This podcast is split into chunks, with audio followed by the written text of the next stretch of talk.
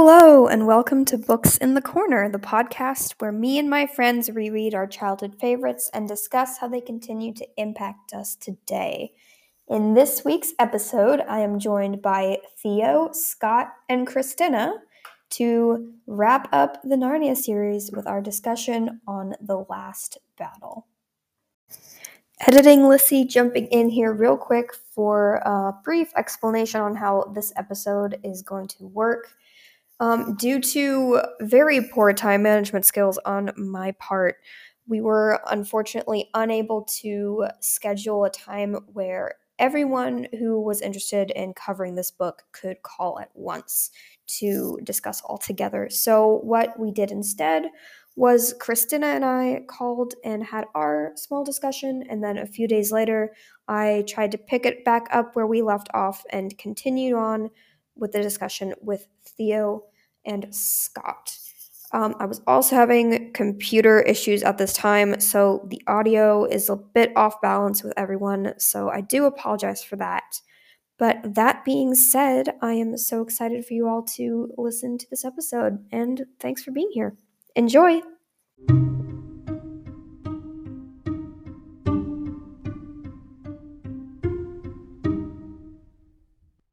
Hello, and welcome back to the pod. Uh, we are wrapping up our discussion of the Narnia series, and for an awesome, amazing wrap up episode, I have my good friend Krystyna here with me today.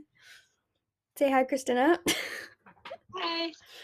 um, so yeah, we are finally to the end of Narnia, and we're going to be talking about the last battle Krystyna, how has this book in particular impacted your childhood or your adult life? So, this book was the first Narnia book that I remember because my mom went through the books and read them all to us. And this book was like the, actually the only one that I actually remember her reading to us. She did funny voices for like Shift and Puzzle, and it, it, it was her favorite book, so she read it to us a lot. and so, I mean, I think it shaped honestly my faith in like how I deal with my questions with my faith. Yeah, this this book was the book for me that like made me first think about like the end of the world and what happens after the end of the world and where do we go and and how does it all work and it was it was definitely like very foundational for me as well in terms of the questions I started to ask and then like the paths I went down because of those questions. So, yeah, you and I have had quite a lot of fun conversations about Narnia and I feel like mostly this book in particular comes up quite a bit when we talk when we have mm-hmm. talked about it in the past. Yeah, I guess so. I mean, I, I don't really particularly remember any of the conversations specifically. I just remember having great conversations about Narnia with you. yeah. I know I know we talked quite a bit about this book and then um uh we debated quite often over the fact that I find the Voyage the Dawn Treader movie to not be that bad. oh, oh gosh. That's, that's true. I still don't agree with you on that, but whatever. That's okay. I, I, I actually rewatched it and it wasn't as bad as I remembered, but it's I don't think it classifies as a Narnia. Mm. I, I think they left out too many integral parts of it to yeah. actually count as a Narnia. But so oh so the way that this book opens is probably for whatever reason one of the like images of Narnia that I always remember because it opens with a shift and puzzle at Cauldron Pool and the whole like process that they go through of finding the lion coat and getting that all like the the plan comes into play and just you mm-hmm. like the establishment of like the relationship between shift and puzzle which is not a good one. No, that was, uh, yeah. I feel like it was a really good way of opening the book, but it doesn't it doesn't make me happy. Yeah. I don't like how Shift reads puzzle. It, it makes me annoyed. Yeah. It's definitely like, especially if you're reading through all the books, because I feel like all of the other books have such like positive beginnings. Mhm. And then this one, Yeah, it's like you're going into it knowing like this is the end of Narnia, and it opens in such like a sad way. Yeah. And it like really sets sets the tone for the rest of the book. Yeah, I don't think I had noticed that. I think I really do think that this is like the saddest book because like literally all of our favorite characters are dead, which we don't learn about until the very end. But they're all dead. Yeah. But I think that the I don't think it's the saddest book because the hope that's like instilled as they go into the new Narnia and they see their parents who also died and like just see everyone and um like the hope in the book makes it the almost the least sad of all the books and I think honestly um Magician's Nephew is the most sad. oh, interesting. I've Yeah, never heard that take it before. makes everything their fault, which it is. It's the like the death story of the fall of creation and all that. But it's definitely more sad than the end of creation. Mm. Interesting. Yeah, I think I think just like I don't know. I I I I see where you're coming from and I think that's really interesting because I've never heard heard that side before. But from just for me, I as a kid, I always sobbed when the horses came in towards the end and it was like we're going to win. It's going to be okay. And then like it so quickly all of the horses just die. Yeah, And I it's so it sad. most sad moments, but overall isn't the most sad book. And but then even at the end, like of course there is like the hope because you get to this point at the end where it's like all hope is lost and nothing like where how can anything look better now and then we go into Aslan's country and there's all that beauty there. But then there's also like the subdued moment of like Susan isn't there. So it's not complete. Doesn't That's feel true, complete. But they also have the line of like, once a king or queen of Narnia, always a king or queen of Narnia. So like, yes, Susan's not there, but the expectation is that she will be. hmm It's just not yet. Yeah. It's hope for her too, because throughout the book they were talking about all of them and like how Susan Susan is the only one who never showed up to the meetings and like and then at the end it's a restoration of even her story arc by that one line. I feel like the whole book is more of a restoration than an end. Interesting. I can see that. Yeah. because like it begins with all the death like i think i think it's like the second or third chapter where the king is there and then the um the wailing tree comes in and oh, it's like yeah. oh all my brothers and sisters are being chopped down whatnot what for and um and then like that's the beginning of all the death and then it ends with everyone being restored I forgot about the tree. That was, it was lots of trees where like she like falls over dead Yeah. in the first like second chapter yeah, you're right. It All really because Shift didn't get his oranges.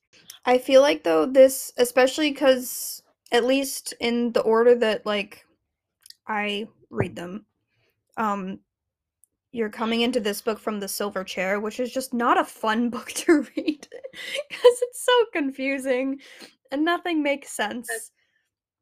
And then you're coming into this book and the characters even though they're all new except for Eustace and Jill the characters are all new but they're all such like deeply developed characters and they all have such good like flushed out like individual voices Mhm. and i think that that really like helps add to the the like suspense but like also just the overall like feeling of the book and it really like brings you back in whereas the silver chair kind of made you like not want to be here anymore That's fair.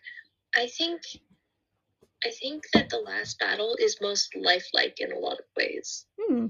Like, Aslan never shows up until they're all dead. Well, not exactly, but like basically until they're all in the stable. Yeah. And um, it, so like they all know about Aslan and know the plan and like what he's going to do and what the promise is, but they don't see it.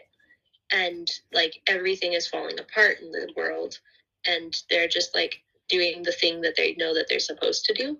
And it's just the most human, and I mean, most of them are animals and or like Yeah. unicorns.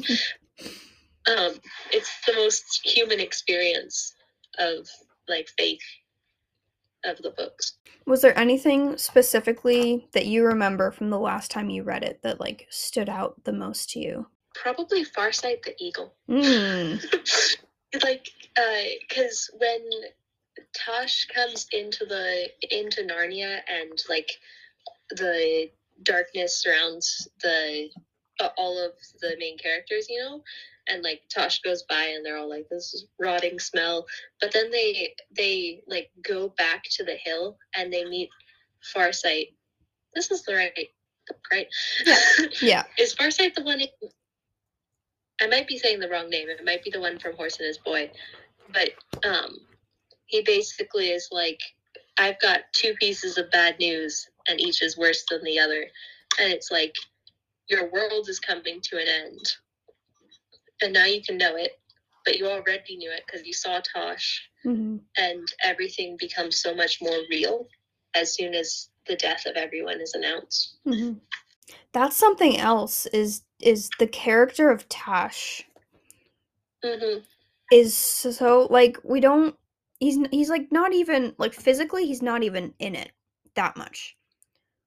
But it like he's so like his presence the minute that um he's like put in like the name Tash is like put into like a physical form hmm it's so like it's it's scary like it Yeah. is it is a very scary description and i think uh, something that always stood out to me was how the um what was his name? Like the general would kind of talk about tash in a way that like it was clear he didn't actually believe that tash was real.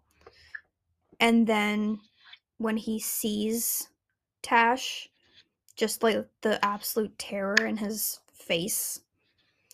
Hmm um i don't know why but like the last time i read it that's really like that moment really just stuck out in my mind. I really appreciate how jill is less annoying in this book Well, isn't that the same throughout all the books? Like, especially with like Eustace and Jill. The Mhm. first book, they're absolute pigs, and then the next book, they're like, they realize their mistakes, and like they realize their mistakes in the first book, and then become something more like nice. Yeah. like Eustace stops uh, getting mad at Reepicheep all the time. Or like, yeah yeah definitely um but it's like i guess i should have said the dynamic of eustace and jill is less annoying Mm. because that's fair. because um even in the silver chair which was like after eustace's whole experience like he's he's not he doesn't have this like edmund situation where it's like he was bad and now he's like essentially perfect in what we see. Not really perfect but like you know. Whereas like we got to see more of like eustace still struggling in some ways which is always nice to see but just in the dynamic with him and Jill, it was really annoying. And so it's really nice in this book to have that dynamic work a lot better and not be as annoying. It's what what we see more with the other characters in previous books. I think he grows to respect her more. Yeah, oh yeah, for sure. He becomes more competent, but like he grows to actually respect her as a person. Yeah. Yeah.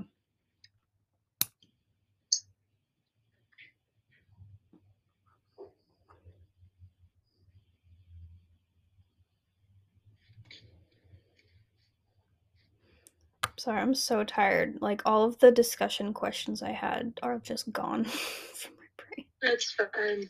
I get it. Um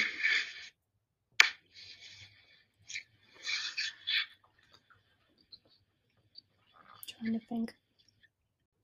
Okay, so quick question. Who out of the non main characters is your favorite? Ooh. And I'm guessing you probably don't know all their names off your top off the top of your head because I don't. So like, just description if you can. so like in like in this book specifically? Yeah, Um oh, that's hard cuz it's so cuz I find in Narnia especially there's like less of a clear line between side character and main character because so fair. many of them because i my first instinct would be um jewel the unicorn That's fair. Um but he's also kind of a main character so Yes, yeah. i guess i'd say ginger the cat You liked Ginger? i mean i Oh don't God. i don't like ginger but it's just like it's just the way that his character is written is just like fun because it's like so evil i don't know. I don't know. Like like because throughout throughout this entire thing like all of the all of the villains like shift and puzzle oh i love puzzle but again like puzzle more of a main character like i don't know. Um Plot to plot device yeah. Yeah. The dynamic with shift and puzzle it's so frustrating because you can empathize with puzzle so much and it's just like just speak up once and like maybe and it's just like it's that frustration. And then like ginger comes in and it's like still bad and it's still wrong but he's like very logical about it. And i just find it really interesting to when when he shows up. What about you think you turned the question around. Um, uh, I kind of want to say Tash Hmm, because like he's personified in this one. Where like there's throughout the series, there's been like a good and a bad, like the White Witch and like the the Green Witch. I think in Silverchair. Yeah. I don't like Silverchair. yeah But like, um, but like throughout the whole thing, there's like a bad and a good, and then there's in this the obvious bad is shift, hmm but there's something bigger than shift, like like just like there's something bigger than like the High King Peter. There's something bigger than shift, the ultimate bad guy hmm or like um in in horse and his boy it wasn't there wasn't exactly a bad guy they were just all running from the past and Yeah. like what they were in but this one there's like showing how throughout the whole thing there's always been something bigger than the human or whoever was in control at the time Yeah. It's also really interesting because at at the end um I can't remember who asks who asks it or I think like Aslan says something along the lines of like like if you if you believe oh gosh, I'm to misquote it. It's to not be as good. But something about like believing in a false god like be careful what you believe in because you never know if it'll like come true or whatever. It's not that. It's a lot better than that. But It's like be careful of what you call upon because some of the things that you call upon are bigger than you think they are Yeah. you never know what's going to answer. Yeah, that is really cool. And it's also and it's all cuz like Tash also like in which we really only before this heard of Tash in The Horse and His Boy. and it was almost turned into more of a, a comedic thing there because of um Rabadash. yeah Rabadash and then like uh Corin being being like does it does it like someone was like the bolt of Tash falls from above and then Corin was like does it ever get caught on a hook halfway? Like it it wasn't like a Yeah. s- a serious thing. And so in this book we get to see that that side of like oh no this is like a, a religion. Like this is something people actually believe in and it's scary and it's it's like you said it's like it's so much more than just the the people who are in control it's like the the bigger thing behind them. You and i once talked about the end of the book um when they get so when they get into aslan's country and what's his name? I can never remember the names. What's his name? Who was a Oh, the Calormen soldier. yeah the, the think? Soldier who I can't remember his name. yeah i don't i'm trying to find it but i can't i don't see it Yeah, but um like how he goes into the the heaven of that world in like Aslan's country, even though he believed in Tash. Yeah. And it was Yeah. it was something about like how like the Tash he believed in was was one whose character was closer to that of Aslan's and further away from this big evil terrifying Tash that um that uh Shift was using um to terrify people. Um Yeah. so uh, that what if if you're if you're up for it what are what were your thoughts on that when you've read that in the past Uh, in the past, I, it made me really frustrated because I was like, "There's one God can't really get through uh, get to him through any other means but the Bible." But Mhm. recently, I've started to realize like the difference between special and general revelation, which I feel like might be Miss Hewitt's fault. yeah.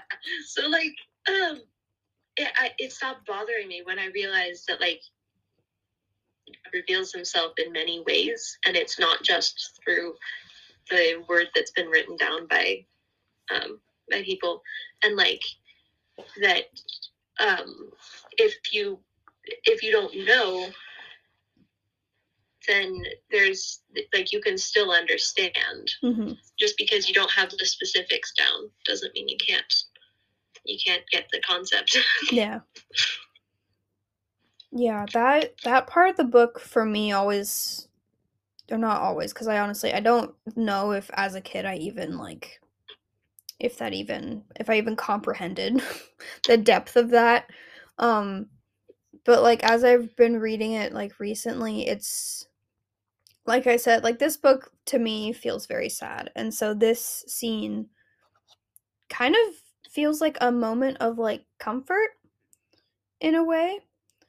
And it i think it's it's also it's also um like a way to talk about like nothing is black and white and belief for some people isn't always black and white at least in like the way that we think about how things are like like organized religion and stuff is laid out. I think it's really cool because it it shows that redemption can come to anyone through any way um or like people can know god through an infinite amount of ways and not just through like being shown a bible or not just through being like this is jesus like there are so many ways different ways that people come to know god um and it's like really comforting that that is in a children's book um yeah,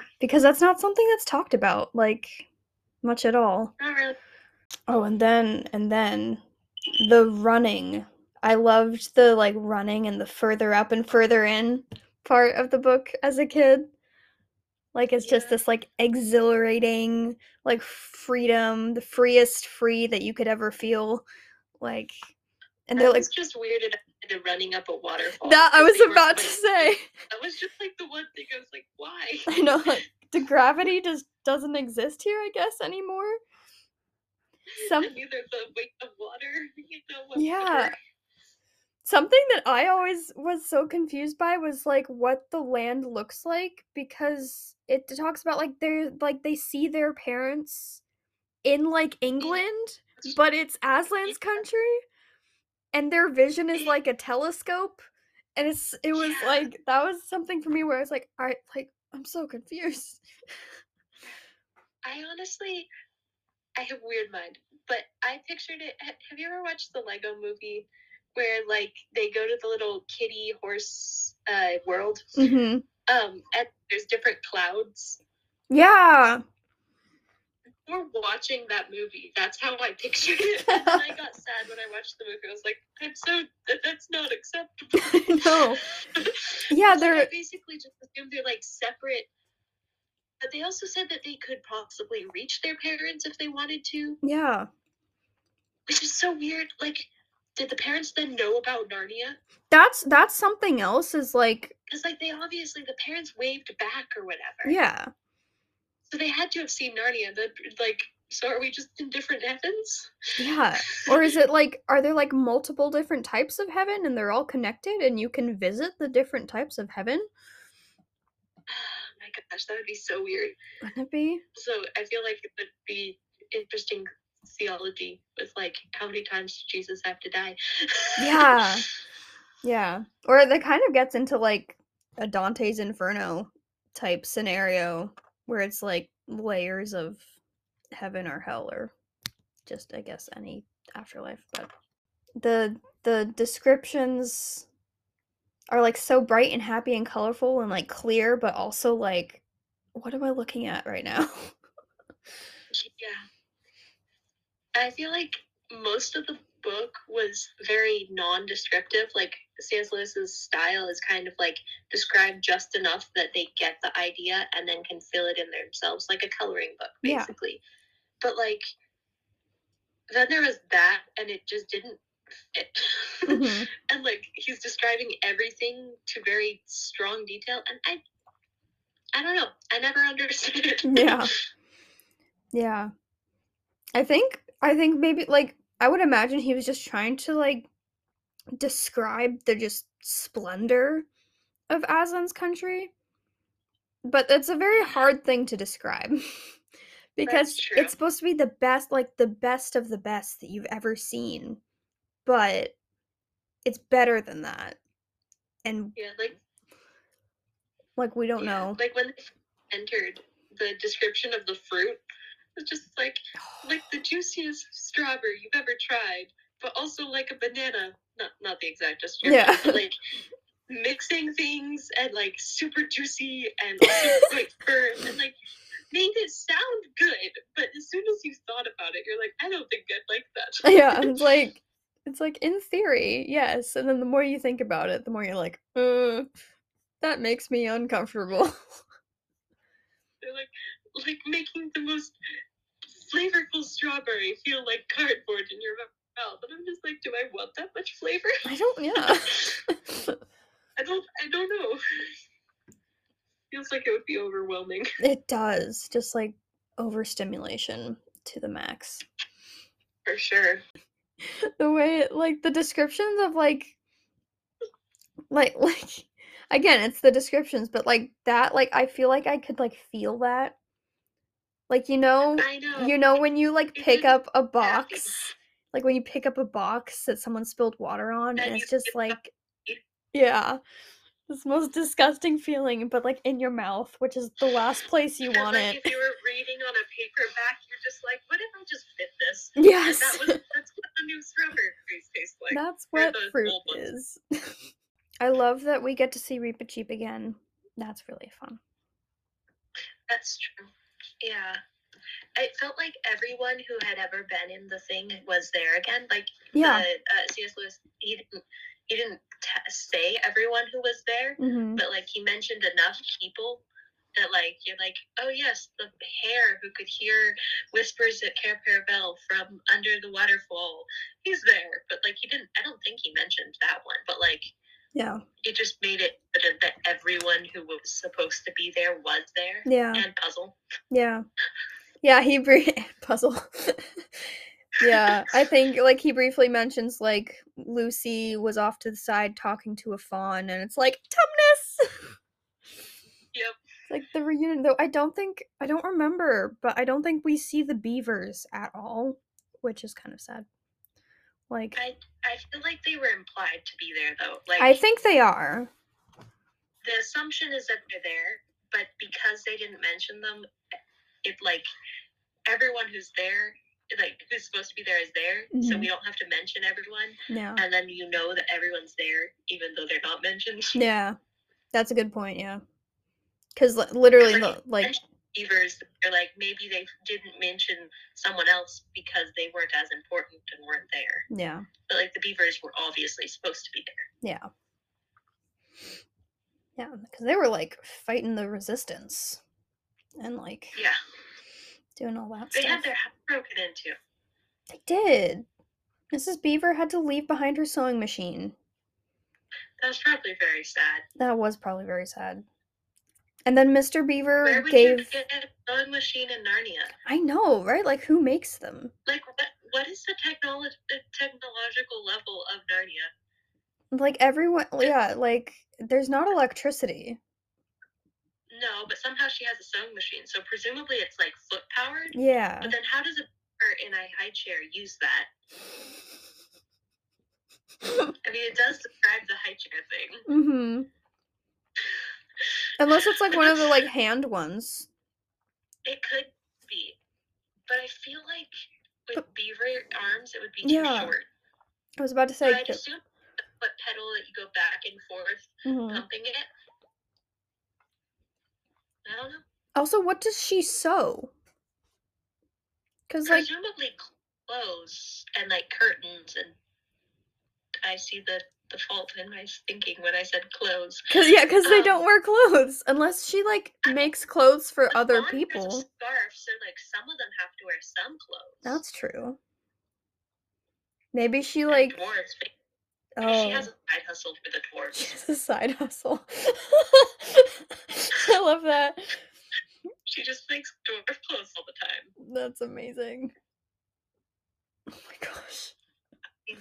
All the dwarves worked for the White Witch, so she's selling to people who work for the well, not all of them, but like who work Oh. for the White Witch.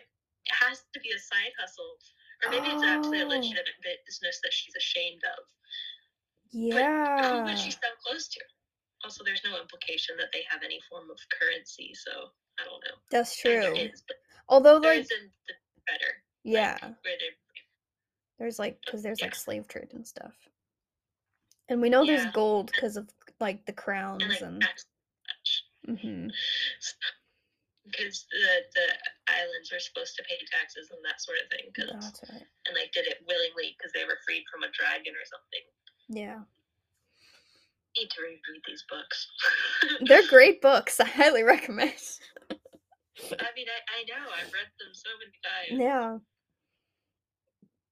Yeah, me and Miss Hewitt, I had to like I had such a hard time editing because she did she's done a few episodes with me, but she did the Dawn Treader episode. Um, and that's both of our favorite books. And so we just had such a hard time like not talking. And I there was so much there I think there was like about two and a half hours of audio. And I had Oh to try God. and cut it down. It was so hard because like I wanted to keep it all in. But it's you still made two or three episodes out of that I could have, honestly. I probably should have, but I didn't. It's an hour and a half long. oh, Full episode. It's not nearly the the That's magician long. the magician's nephew episode is two hours long. So Huh. all of the other ones are shorter. like one that i've listened to the le- like read the like second least right under like Yeah. silver chair Yeah. It's like it's a great one. There's nothing wrong with it, but it's not one that I like need to keep revisiting. that's true Yeah. The last battle actually used to be like my second favorite. yeah And i I- was tied with horse and his boy for a long time Yeah. Yeah, now it's it's kind of moved down a little bit more, but I st- it's still in my top 3 for sure. yeah what's the third in the top three Ooh, that one's really hard. uh, Well, okay, so my my first my favorite of the series is Dawn Treader, And then I think it goes Mm. Horse and His Boy, Last Battle. Mhm. Mm, Last Battle and Lion the Witch in the Wardrobe are tied for third, I think. There. And then Prince Caspian, Magician's Nephew, Silverchair. I think I'd have um, Horse and His Boy, um, Lion Witch in the Wardrobe. I think I'd probably put Last Battle, and then Dawn Treader, Prince Caspian, and then uh, Silverchair. Well, thank you so, so much for doing this on such short notice. It was really fun. My pleasure. I enjoyed it immensely. And let me know if there's ever any book you want me to cover or if you ever want to. You are welcome to come back on the podcast and maybe do a longer episode sometime. That sounds fun.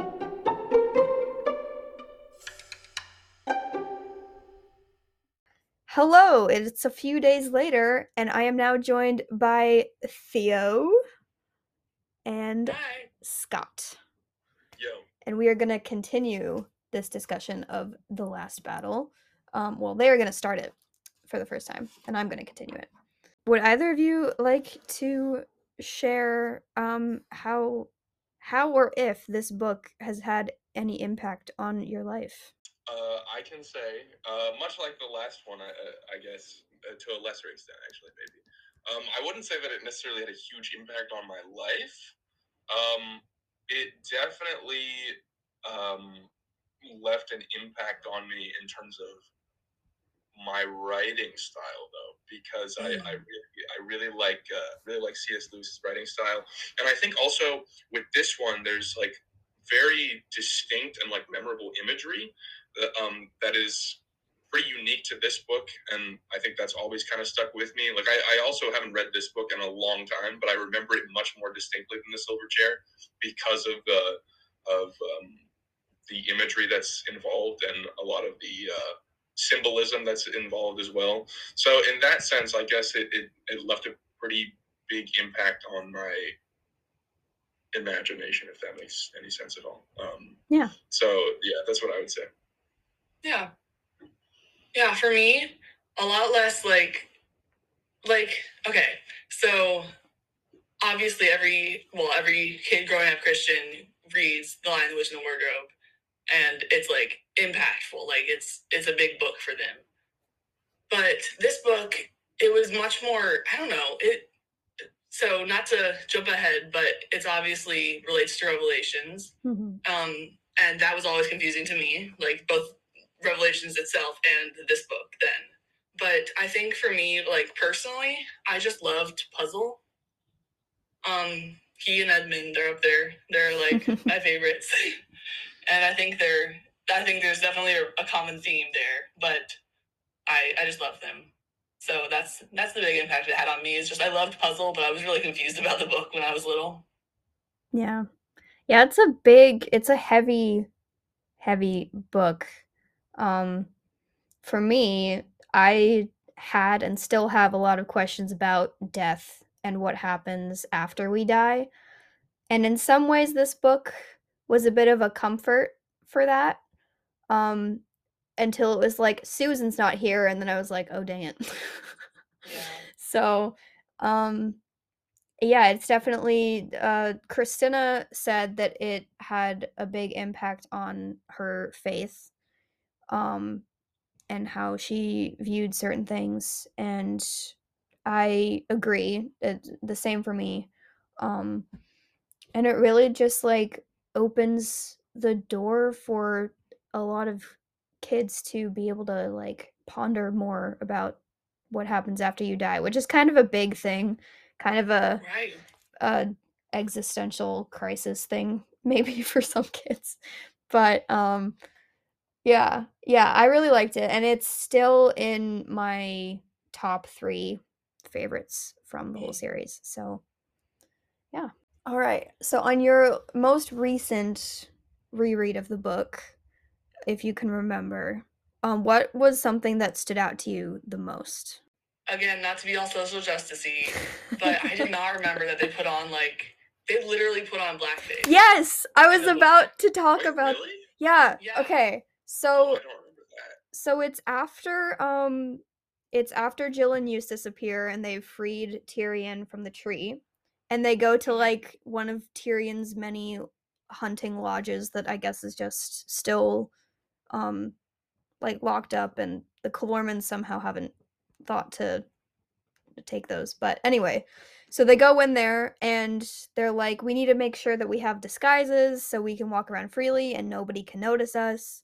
So they're going through this like the armory and this whole trunk that has like disguises and stuff in it. And one of the things is Tirian pulls out like a container that has a dark paste in it and he's like, "We can rub this on our skins and it will permanently dye our skin a darker color so people will think that we're Calorman and it won't come off until we use soap." Yeah.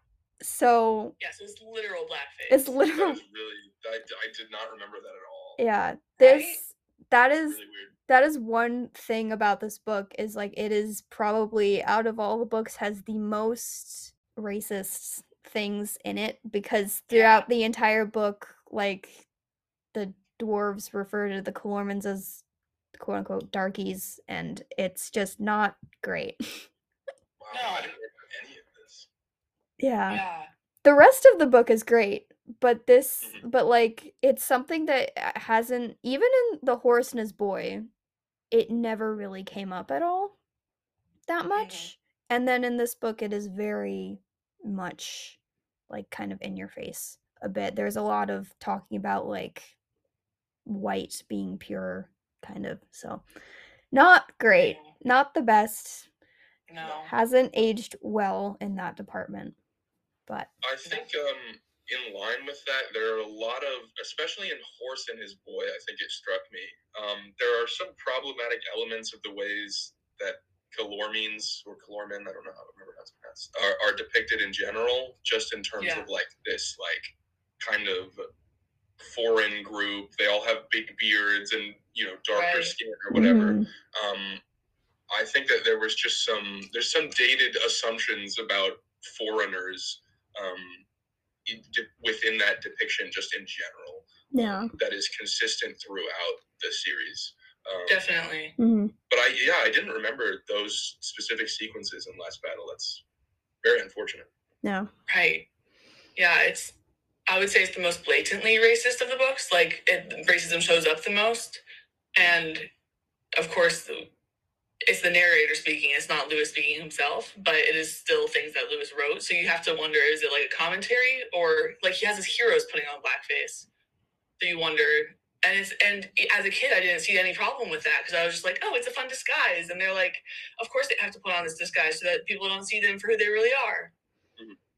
But again, like if it's a children's book, should we be glorifying putting on blackface or being like again like um the I don't know the the okay how do we say this the Calor Calorman Calor- Calormene I always said Calorman.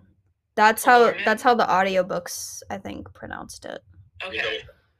all right we'll go with that yeah the Calormen are in my estimation like reading this they're meant to be a rep- representation of Islam Yeah. Yes. Yeah. Yeah. So I don't know, just the incredible disconnect. Like we're both Abrahamic religions and we're all human beings, but they're somehow the other in this hmm book and they're very like stereotypically described. hmm So I don't know. No. Like obviously Lewis is a product of his time, but at the same time, yeah. these aren't good things. Yeah. Yeah. Yeah. There is, however, like that whole thing at the end of the book with Wa- Emeth, I believe is his name. That's my favorite. Yeah, and it's it um I have it written down or not written down. I have it um bookmarked.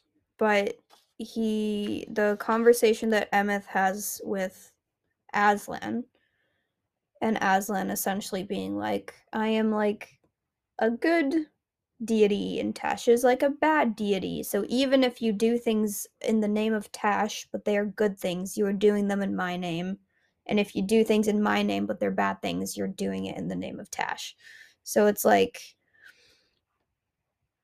it, which feels in some ways contradictory to like all of the bad racist things that goes on in like in the earlier parts of the book but i i that's a part that i find really beautiful and that i always really really liked because again it kind of uh eased my mind about like what if there are like good people but they don't believe in god and but there are bad Yeah. people who do believe in god like what happens Yeah, I don't know how theologically that works. Like, just technically, like looking at the Bible and saying, like, oh, the only way through heaven is through Jesus. hmm I just genuinely don't understand it- Yeah. it all.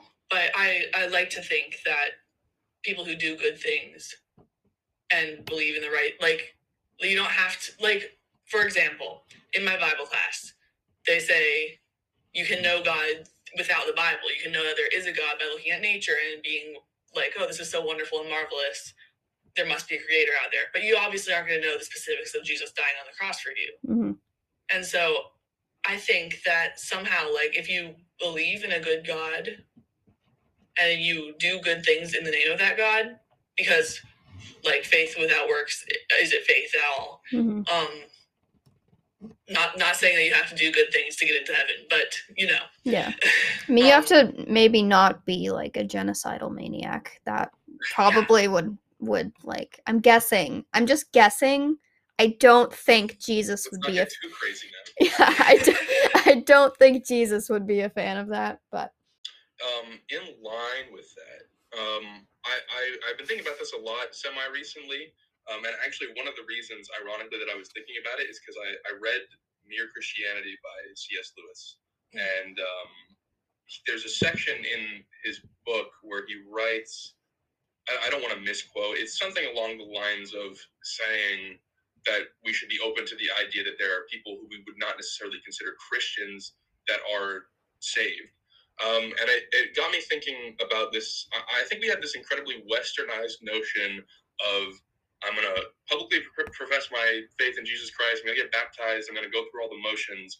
And then that's how I express my faith. And that's how I know that I have attained salvation. Um, I think we kind of need to move away from that a little bit in the sense that uh, we can see Christ working in situations where we wouldn't necessarily say, "Oh, that person's a Christian." I think that um, I think that we should have a more univer- universalistic, I guess, approach to that in saying that we're not going to put Christ, we're not going to put God in a box. I mean, even consider the fact that um, the Old Testament, I mean, none of the people in the Old Testament are Christians, right? They're all Jews.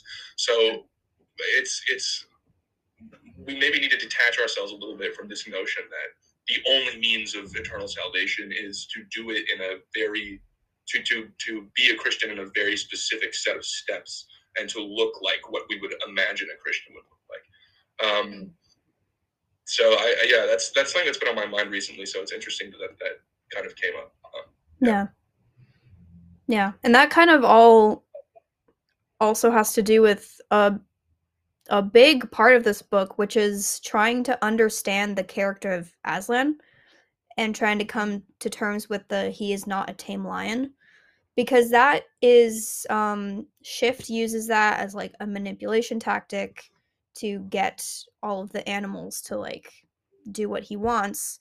But then you also have a lot of conversations between Tirian and Jewel and the kids trying to be like, but is this actually Aslan? Because we know, like as the stories tell, he's not a tame lion. They're they and they they're constantly asking the question like this fake Aslan or these things that this that shift is saying that Aslan is saying like it doesn't feel right, but then again, he's not a tame lion. So what who are we to say that it isn't Aslan?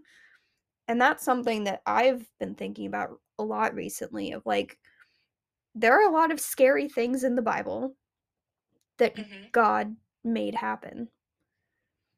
Um and like how do we come how do we put together that picture of God that we get and also the like the loving, kind, accepting God that we are shown in the Bible. Like it's it's two sides of a coin and it's so hard to to imagine both of those things being the same God and trying to come to terms with what that means in our lives is oh it's a big thing and Mhm. it's it's yeah it's something that this book i i think talked about quite a bit Yeah, Yeah, I think the main reason that I currently don't consider myself a Christian is because of the Old Testament God and because of how he acts. Like, he at one point tells people to dash children on the rocks. Like, these are, I don't know, like, how do you justify that and like a loving, kind God who wants all of his creation to do well? hmm I just I can't I, I don't know how. But at the same time, if that God is God, then his morals are so far above mine that I can't like my morals are screwed up. There's no way I can understand. hmm So it's just yeah, it's really difficult. the, okay, this is something that Kristen and I talked a bit about. Um, I mentioned that I feel like this book is the saddest Narnia book in a lot of ways, and uh, but she um disagreed with that and said that in her opinion it was the most hopeful of the Narnia books. Mm. Um, and I'm I'm interested to know what what y'all's take on that is. I mean, I think I uh, I agree that it's m- more hopeful than sad. Um, yeah, I mean, obviously, a huge the, the, the main idea at the end is that they've entered heaven and have entered a perfect eternity of peace and tranquility and, and love and all that. Um, but at the same time, there is something. Uh, I'm very much opposed to living life for heaven or for the afterlife. Um, and so there is kind of like that disturbing element of uh, i mean you can't escape that we're always going to be struck by that dread to some extent like what's going to happen after i die um, and so in that sense i can see how it may feel more disturbing necessarily than hopeful um, in a lot of ways because there is a lot of in the book there's a lot of violence that precedes them entering that place um, but I, I don't i think i think the idea is that it's supposed to be more of an encouragement than, than any sort of um, foreboding uh, message. Although, I mean, actually, I don't know. Maybe there is supposed to be some foreboding element in there as well. Uh, I, I, I see it. I see it as more hopeful than sad. Yeah. Yeah, in my research leading up to this, which was a total of like three websites in 15 minutes, but um, there was a focus on like one of one of the sites I was on was saying that in this like post World War II era of like writing, um, there was there was a lot of secularization of Europe, which I think we've all seen, um, but there were so there were a lot of writings about like oh this is dreadful. People aren't going back to christ. This is so this is so horrible. But two two books um two authors were hopeful in, through it all. And that was cs lewis in his chronicles of narnia and j.r.r tolkien in the hobbit and obviously the lord of the rings but the hobbit was the one mentioned um and so i do think that there is supposed to be hopeful but I personally see it more as upsetting. Um, especially the people that I relate to most. I, I love Puzzle and I love Jill and I love Eustace and I, like they're great characters. But the people I relate to most are the dwarves. Who are just disillusioned and so tired of being caught up in things like they just don't understand. And so they're they are doomed to spend eternity in that stable eating what they think is like cabbages when it's like a feast hmm and it's it's heartbreaking. I hate it, Yeah. but I I can't make it work with my worldview. But it's it's just so sad. Yeah. Yeah, they're Yeah, the definitely. image- Oh, sorry. Go on. No, you go ahead. Uh, I was just gonna say the image of the of the dwarves just kind of sitting in the darkness is uh, second to Tash just straight up eating Shift whole. Yeah. Um, uh, that's like some of the most disturbing imagery in the book to me. Just them like Yeah. solemnly sitting in darkness. You know, Yeah. um, I just find that so resonant.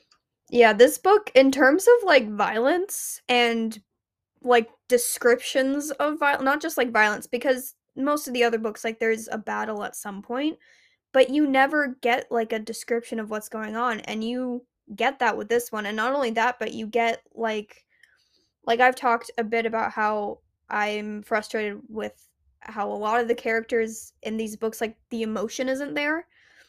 Um, but in this book, there is a lot of fear.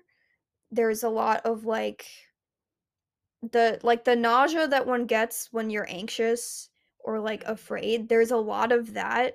Um both Jill and Eustace openly cry at least once, which is not something that we see in the other books. Like emotions are very much kind of not the point at all and it's not that they're like a main focus here but but fear and like this sense of dread definitely is and i think like we get there's just this is why i personally think it's it's the saddest book because the descriptions of all of the animals um just like the look on their faces when shift is like telling them that aslan is angry with them and Aslan doesn't want to see you right now because you've just been so bad and he's done so much for you. And then um something that really got me, I mean the the, first description of Tash when they see him walking through the woods, that is sickening. Like it's it's terrifying. But then also um when uh Farsight the eagle finds Tirian and the kids and Poggin the dwarf he tells them that he's just flown over Cair Paravel and has seen the Calormans have raided it. There are people lying dead in the castle. Um, the village people surrounding the castle are running away into the woods, those who are still alive. Like it's just it's such like Cair Paravel is such a central like like structure throughout the books it was it's was the home uh, of the Pevensies for like their entire reign, and it's such it's like Caspian lived like everyone's at some point it shows up in every single book, except for I guess Magician's Nephew. But and then to to like hear it described as like all of the people in it are dead, and everyone else is running away. It was just so heartbreaking. Yeah. and it also reminded me a bit of Prince Caspian, how um, the Narnian people they, they were under attack, and so the those who survived were running into the woods specifically, because um, like all of the Narnians were hiding in the woods during the reign of the Telmarines. Um, That's interesting, actually. Like, I know Lewis viewed nature as like a a symbol of God, almost like mhm, this is where you can be close to God.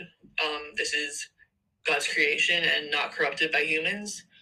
Um, and of course, like that's my own words, not his. But um, I guess just the fleeing of like the Narnians are like God's people in this book. mhm. So in the series, so the returning them returning to the woods as a place of haven, safe haven. Mhm.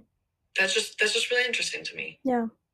And it's also it's also sad too because kind of the first like attack, visible attack that the Calormans made was to chop down the trees. And Yeah. this is something I also thought was interesting. The first place that they started cutting down the trees was Lantern Waste, which was where the Pevensies first came into Narnia. Um, Hmm. I just thought that was really interesting because that is like a very sim has become a very symbolic place for Narnia, and obviously the image of the lamppost is like if you see a picture of a lamppost on the internet, everyone's like Narnia. Yeah, so it's Yeah. like, yeah, Yeah, it's very much a parallel. And I think one thing that I didn't like actually in this book is in the end, when they're all at the door, Peter closes the door instead of Lucy. yeah. that I think that Lucy should have done it, I or think even Diggory or Polly. yeah. Yeah. I think I think that would have been like just a really cool full circle moment.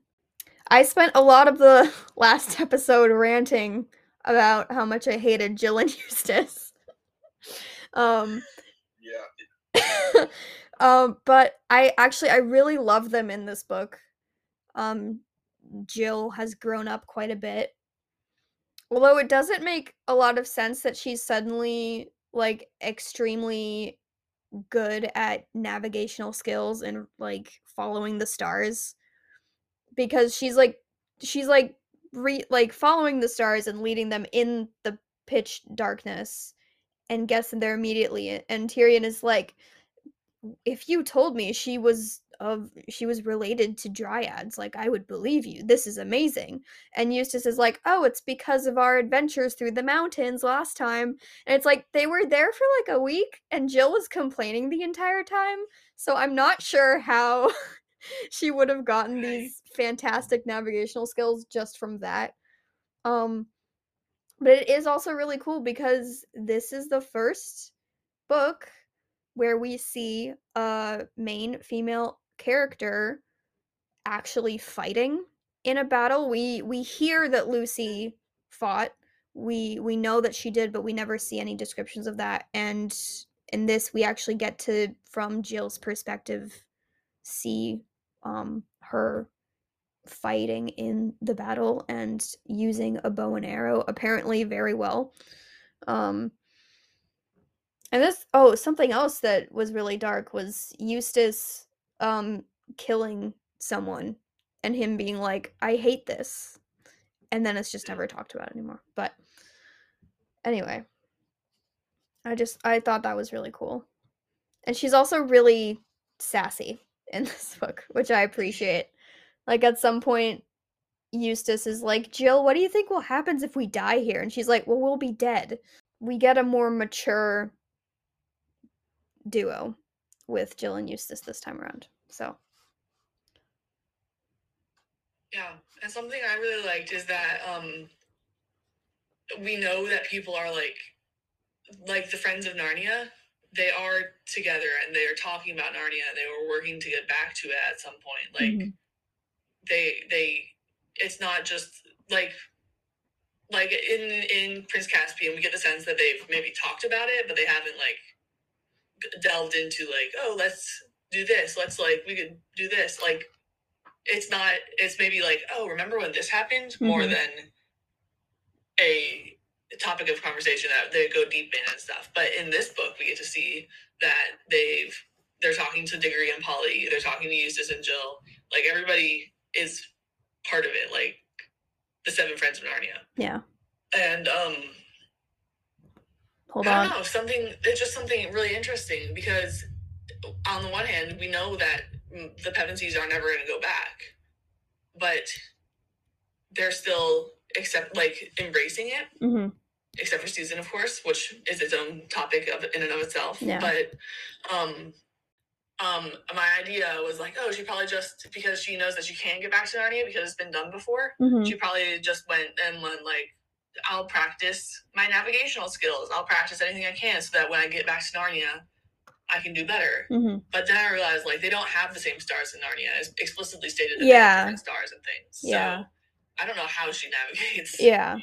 It's it, they do like Jill and Eustace do talk about how they've been practicing archery together Mhm. since which like how they're doing that in London, I don't because they're like in my backyard and i'm like do you have a backyard in your london house but okay um anyway so like we know that in terms of like archery they've been practicing uh Mhm. eustace has had experience with a sword before so i guess that's just like all muscle memory. But yeah no the the navigating the stars um wouldn't make a lot of sense.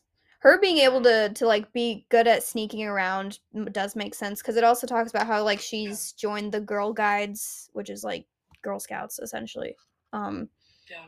and so she's probably learned a lot from that but yeah anyway, love that we get to see her doing some really cool things. And some she takes initiative in a way that Lucy never did.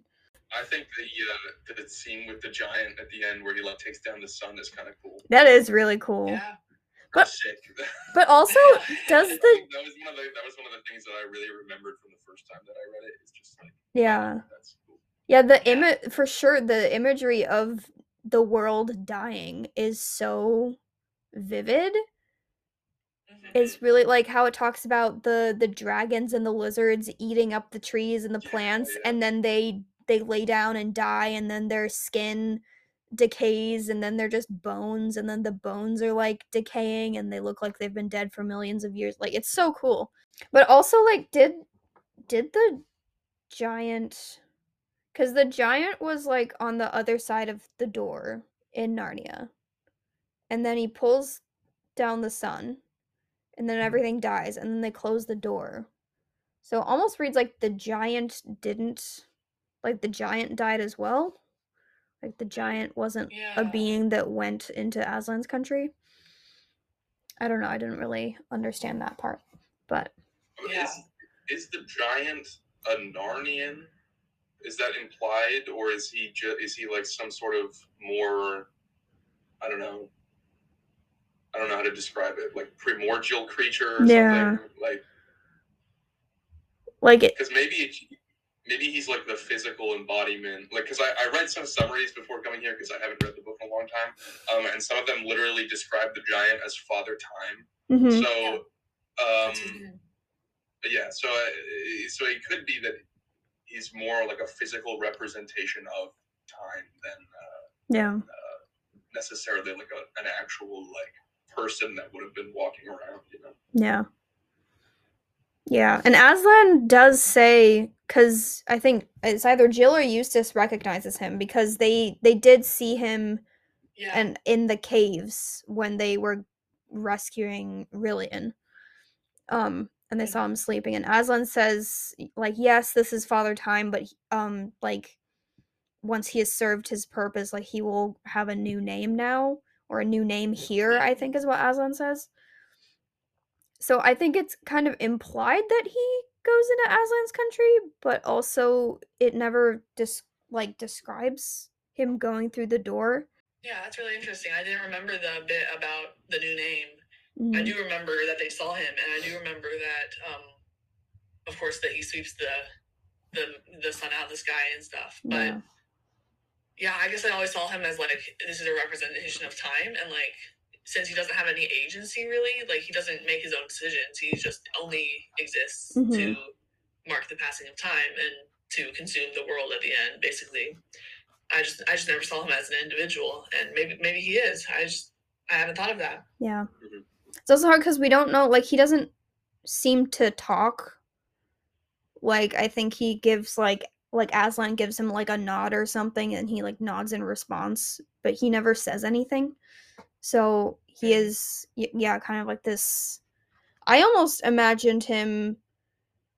Um, there's this like mythology book I had as a kid, and there was a picture in it of Gaia, the earth goddess, and how like it was like her lying down, and like the shape of her body was like the mountains and the hills and stuff. And then she like stands up and it all moves, kind of like I guess Te Fiti in Moana. Yeah. So that's kind of how I always imagine him a bit as Yeah. kind of being like a part of the earth and then he like stands up and then dies, but I don't know. Yeah, I I read a book when I was younger called The Rise and Fall of Mount Majestic, and I don't remember who it's by, but it's very cute. Um, but in it, there's like a mountain that rises and falls each day, and the mountain turns out to be the stomach of a giant who's snoring Oh, away, and like yeah, so that's why it's rising and falling. But um, yeah, that's exactly how I pictured it. Is uh, sorry, um, just the the earth itself is rising up hmm and, and it's a person all of a sudden. Like, yeah, Yeah. Oh. Uh the uh the description of him taking the sun out of the sky, we get a bit of a throwback to Charn and the how the dying sun there was red.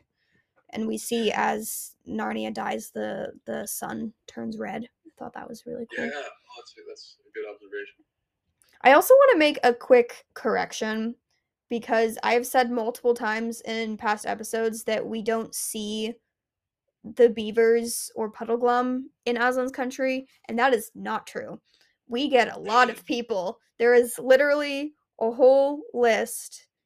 So there's, let's see, see, there was Glim Glimfeather the owl, and Puddleglum the marsh wiggle, and King Rilian the disenchanted, and his mother the star's daughter, and his great father Caspian himself, and close beside him were the Lord Drinian and the Lord Bern, and Trumpkin the dwarf, and Truffle Hunter the good badger, with Glenstorm the centaur, and a hundred other heroes of the great war of deliverance. And then from another side came Cor the king of Archenland, with the King Lune his father, and his wife, Queen Aravis, and the brave Prince Corin Thunderfist his brother, and Bree the horse, and Hwin the mare.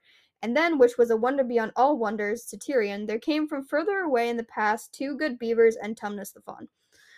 Wow. So we get literally everybody. yeah, that was like the whole gang was there. That's crazy. yeah. Oh, and Fledge and Frank and Queen Helen. King, Oh. King Frank and Queen Helen. Um so That's- Frank is cabbie, right? yeah, the cabbie. Yeah. Yeah. And then of course, um Reepicheep is there as well. And I also want to just give a quick shout out to Mr. Tumnus, who refers to Aslan's country as an onion. Which made me think of Shrek. so yeah. That's, I- I think, so one thing I was thinking about just now was like in relation to the dwarves. Um, I've heard the saying, and I don't know who it's from, but hell is other people.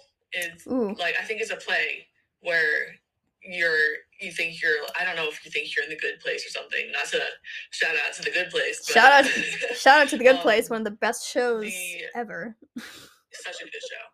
But um, the idea is that because you are there's like three people and you're trapped together and they you just rub up against each other in like the most awkward, horrible way, and like um like maybe you really hate when somebody says like all the time and then the other person in the room says oh like i don't i don't know like you know?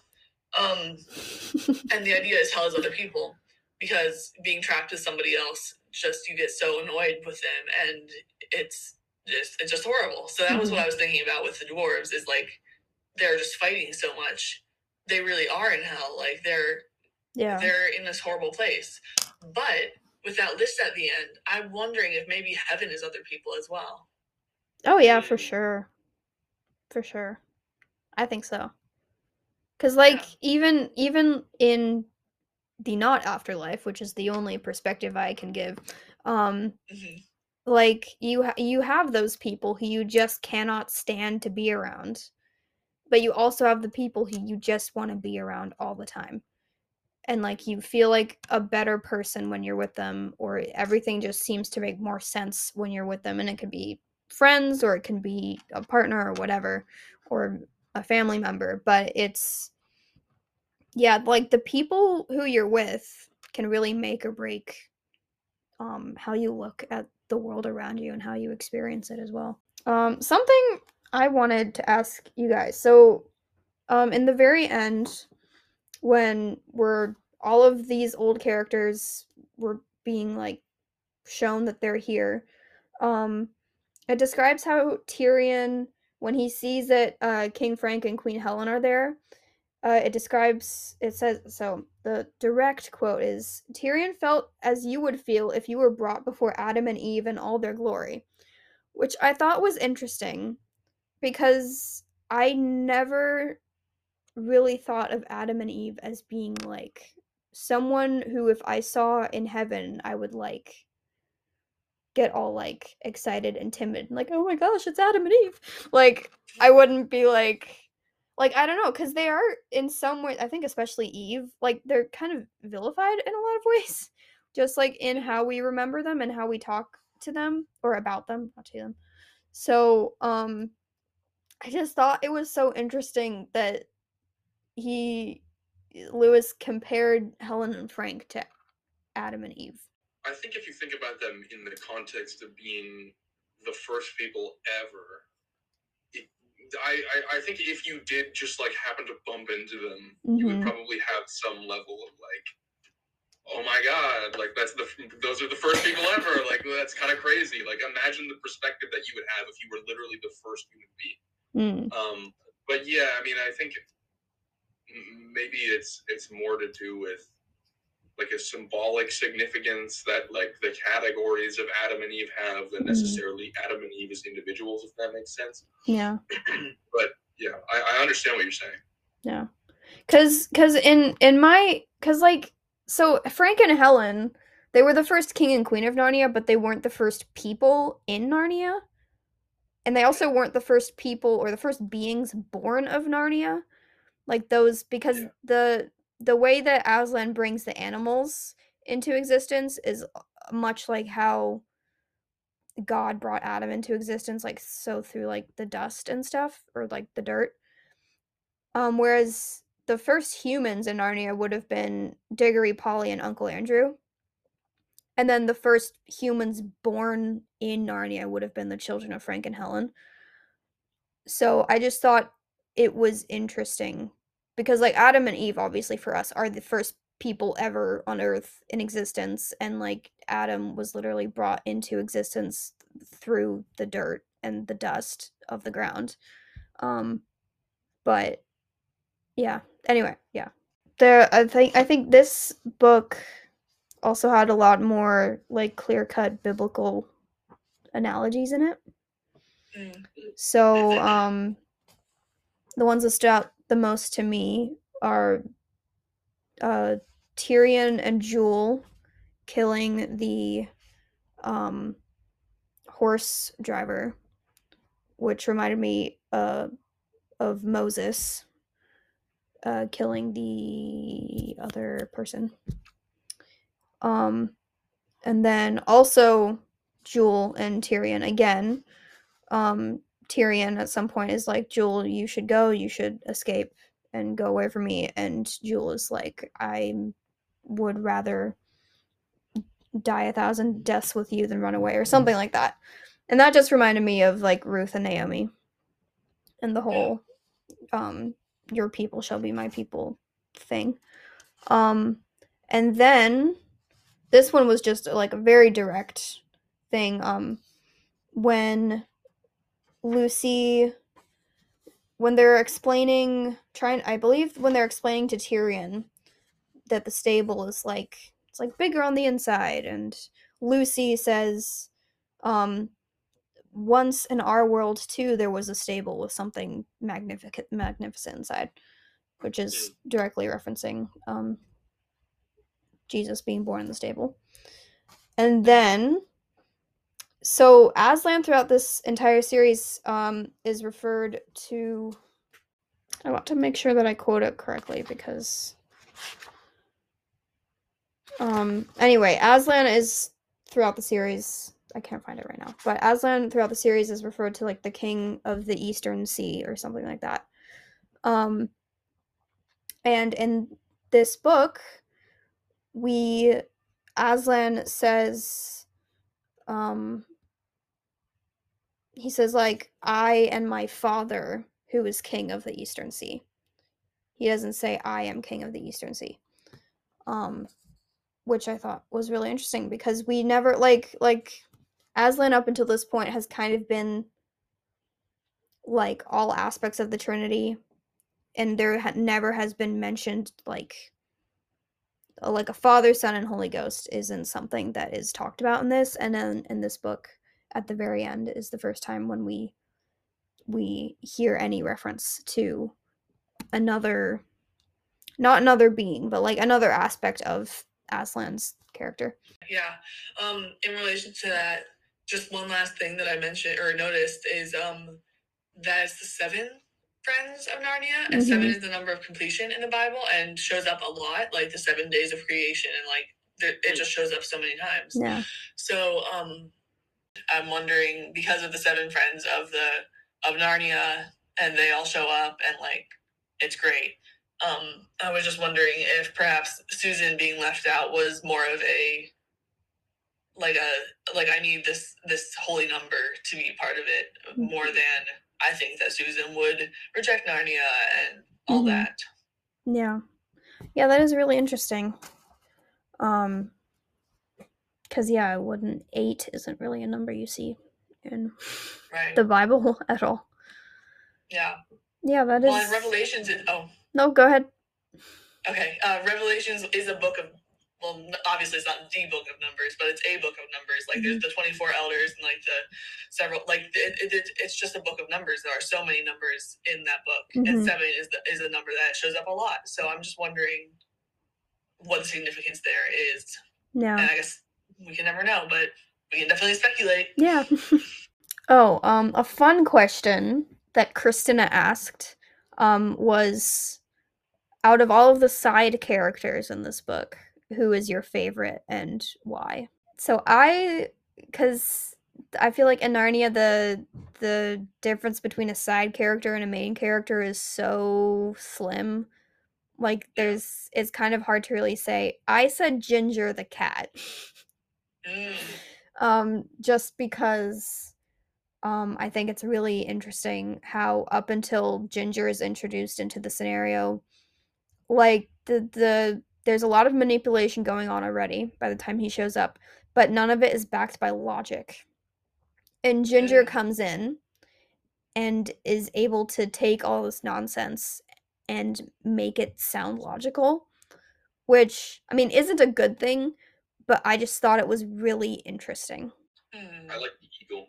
I don't remember what his name is or her name is. I don't even remember what gender they were. Um, but uh, the the eagle that like flies around is Mhm. like farsight farsight look the eagle to see, like that that sort of thing. I just I think there's something very endearing about like a, a, the idea of like an eagle who flies around and like is looking out for his friends and stuff. I just think that's uh yeah there's something very nice about that that image. For me, it would have to be either the dwarves for like a, I don't know, like a theological, like uh, I can relate to these people reason, or it would have to be the boy at the end whose name I can't pronounce correctly, emeth who is in, how, how did you say it? emeth Emmett. Okay, we'll go with that, yeah. that's how it's Um, spelled i don't know right. if that's how it's said yeah, uh, Emmett. I just love him. I love that he does right in the face of so much wrong. hmm Yeah, Farsight the Eagle was a really fun addition because we we like have gotten like eagles in the other books, but like we're just like oh, and then a talking eagle came and helped out, but like it's never been like a, a character that we get to know a bit. Mhm. So that's really cool. Yeah. Yeah. Oh, um, Poggin the dwarf is also a fun, fun one. He's the dwarf that um leaves the group of dwarves and joins their side. Yeah, I think in the same same manner as the kid whose name I've already forgotten. Um, he he takes the cynicism and he says no, like I will not succumb to this. Mhm. And I think that's that's both really inspiring and, and kind of like that's so cute. Like look Yeah. at him go. Yeah. The dogs are also really fun. Cuz like they're still like I feel like the talking beasts are are are are all kind of like I mean they're animals and they still do things that animals like like the horses still like to roll and things like that. But the characteristics of what animal they are don't carry into like the way they talk and stuff whereas the dogs it, it, it describes i think i think it, it directly says even though they were talking dogs they were still as doggy as a dog could be or something like that. Like they're just kind of running around and excited and like we want to help we want to help. Um and i also really love their comment on i think eustace at some point refers to the um the dwarves as dogs. And one of the dogs is like hey and then an older dog responds no it's okay. We sometimes call like our puppies boys if they're not behaving. And then another dog says yeah or girls. And then the old dog goes shh you can't say that. Remember who we're with. Like it's like just a little a little hidden grown-up joke in there. All right. Any last remarks i feel like we're slowing down a bit so Good book. Good book. We love the book. yes, good book. Mostly, Yeah. mostly, mostly. Mostly, good yeah. book. Yes. Yeah. Um to end, I'd like to ask the two of you what your ranking of the Narnia books would be from favorite to least favorite. Okay. Mm, gonna have to think about that one for a second. yeah. I okay. Here, okay. Here's here's. I'm gonna I'm gonna wing it here. So I think there's seven books, right? Yeah. Yeah. So I, uh, I think the worst one is Silver Chair, which I kind of already indicated in the last episode. Um, then, then I'm gonna get so much hate for this. Then I would probably say Dawn Treader. Oh. Then, then Caspian. then Magician's Nephew. Did I miss one? No, no, no. Then Magician's Nephew. Then Last Battle. Then Horse and His Boy. Then Lion, the Witch, and the Wardrobe. I Okay. think I got all. Wow. Wow. Yeah. And that was worst to best? That was worst to best. Yeah. Okay. Okay. So your top three are Lion, the Witch, and the Wardrobe, The Horse and His Boy, and The Last Battle. Yeah, I think uh, actually uh, maybe I would switch Magician's Nephew and Last Battle. I really like Magician's Nephew. Okay. Yeah. Eh, that's a good one. Maybe I wouldn't. I don't know. I don't know. It's something like that. It's somewhere in that range. Yeah. Hmm. Theo, what about you? I would put Magician's Nephew at the bottom. I do not like that. book. Really? It's beautiful world building, but I just don't like it. Wow. I see. Yeah. So that would probably be my least favorite. Then Silver Silver Chair. I still I love it, but not as much as I love the other ones. and to be fair, like when I was a kid, I was like, "This is so creepy. I don't like this." Yeah. um. Hmm. Then maybe Last Battle, and then I guess Lion the Witch and the Wardrobe would be right in the middle for me. It's it's a good book, Mm-hmm. but I, I just I like the other ones better. Yeah. Um, then I would say Horse and His Boy, Prince Caspian, Dawn Treader. I see. Nice. Interesting. That's really cool. I think I'll, I'll need to try and remember what I said to Krystyna, but I think my so my favorite is Dawn Treader, and then it goes. Uh, oh, what did I say? I think I said second favorite Horse and His Boy, and then Lion the Witch and the Wardrobe and Last Battle are tied for third or magician's nephew and then last battle prince caspian silver chair i think that's what i said i could be completely Right. wrong but fun Dawn times Treader. People love Dawn Treader. I need to read it again. Maybe I'm misremembering. I think what happened is I might be thinking also of the pretty mediocre Dawn Treader movie that they made, um, which might be poisoning my perspective a little bit. So maybe I, I, I need to read it again. I'll, I'll read it again and then I'll get back to you guys. all right yeah. well guys thank you so much for being down to do this on such short notice i'm sorry about that but it was really fun to have you guys both um on the pod at the same time it was awesome yeah. Thank you so much. Yeah, thanks. And with that, our coverage of the Narnia series has come to an end. This has been so much fun, and I'm really proud of how all of these turned out. And I just want to say a quick thank you to everyone who is listening in. Um, I really appreciate your y'all's interest in this podcast. It's really um, a passion project of mine, and I can't wait to continue it. I will be taking a week off just to sort of recalibrate and prepare for the next topic of discussion. And then we will be back on Tuesday, February 28th to uh, continue. Thank you so much for listening in on this week's episode of Books in the Corner. To find out more about the books that me and my friends read as kids, you can listen to any previous episodes on the Anchor website, Spotify, or Apple Podcasts. Thanks again for listening, and we'll see you next Tuesday. Bye.